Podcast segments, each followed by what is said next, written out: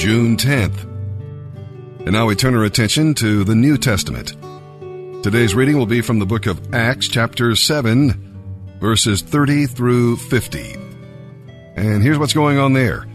The main thrust of Stephen's message is that Israel always resisted the truth and rejected the deliverers God sent to them. They opposed Moses and repeatedly wanted to return to Egypt. They opposed Joseph, and he later became their redeemer. They rejected the many prophets God sent to warn them and call them back to his way. Finally, they rejected their own Messiah and crucified him. Israel's history reveals the patience of God and the hardness of man's heart. But it also reveals a ray of hope. Israel rejected their deliverers the first time, but accepted them the second time. That was true of Moses and Joseph, and it will be true of Jesus also when he returns. Well, Stephen's death was the third murder in Israel's history and a turning point in God's dealings with the nation. They had rejected the Father when they allowed John the Baptist to be slain. They had rejected the Son when they asked for Jesus to be crucified. And now they had rejected the Holy Spirit. There could be no more forgiveness. The line had been crossed, and the gospel moved out to Judea and Samaria. And now let's begin our reading in the New Testament for today.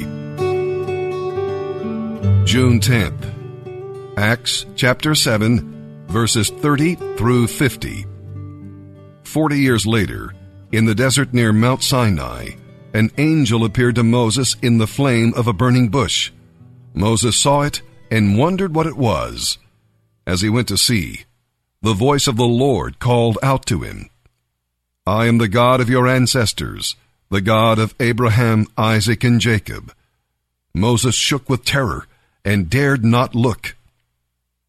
And the Lord said to him, Take off your sandals, for you are standing on holy ground. You can be sure that I have seen the misery of my people in Egypt. I have heard their cries, so I have come to rescue them.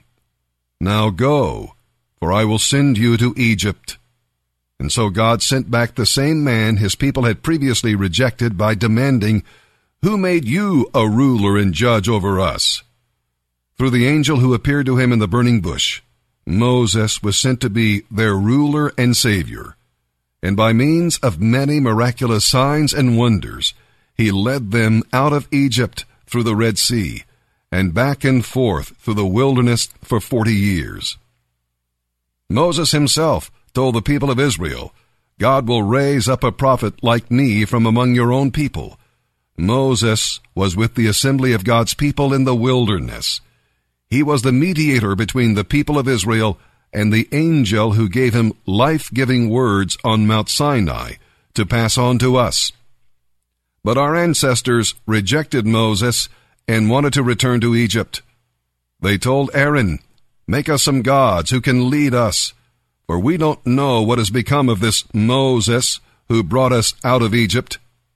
So they made an idol shaped like a calf, and they sacrificed to it and rejoiced in this thing they had made. Then God turned away from them and gave them up to serve the sun, moon, and stars as their gods. In the book of the prophets it is written, Was it to me you were bringing sacrifices during those forty years in the wilderness, Israel? No, your real interest was in your pagan gods, the shrine of Molech, the star god, Rephan, and the images you made to worship them. So I will send you into captivity far away in Babylon. Our ancestors carried the tabernacle with them through the wilderness. It was constructed in exact accordance with the plan shown to Moses by God. Years later, when Joshua led the battles against the Gentile nations that God drove out of this land, the tabernacle was taken with them into their new territory and it was used there until the time of King David. David found favor with God and asked for the privilege of building a permanent temple for the God of Jacob, but it was Solomon who actually built it. However, The Most High doesn't live in temples made by human hands. As the prophet says, Heaven is my throne, and the earth is my footstool. Could you ever build me a temple as good as that? asks the Lord. Could you build a dwelling place for me? Didn't I make everything in heaven and earth? Today we're reading Psalm 128, verses 1 through 6. Now, this song parallels Psalm 112 and reminds you of the blessings God sends when you fear the Lord and walk in obedience to His Word. God will bring you enjoyment in employment so that your work will be a blessing and not a curse. Your work will be a ministry for the Lord. God will bless you at home, beginning at the heart of your home, your spouse, and touching everybody else around the table. That's a promise. Your home will be a fruitful garden, not an ugly desert. Trust the Lord with this. The blessing will then spread to the city and the nation, and it will go from generation to generation. Psalm 128, verses 1 through 6, a song for the ascent to Jerusalem. How happy are those who fear the Lord, all who follow his ways. You will enjoy the fruit of your labor. How happy you will be, how rich your life. Your wife will be like a fruitful vine, flourishing within your home. And look at all those children. There they sit around your table as vigorous and healthy as young olive trees. That is the Lord's reward for those who fear him. May the Lord continually bless you from Zion. May you see Jerusalem prosper as long as you live. May you live to enjoy your grandchildren, and may Israel have quietness and peace. Proverbs 16, verses 31 through 33. Gray hair is a crown of glory. It is gained by living a godly life.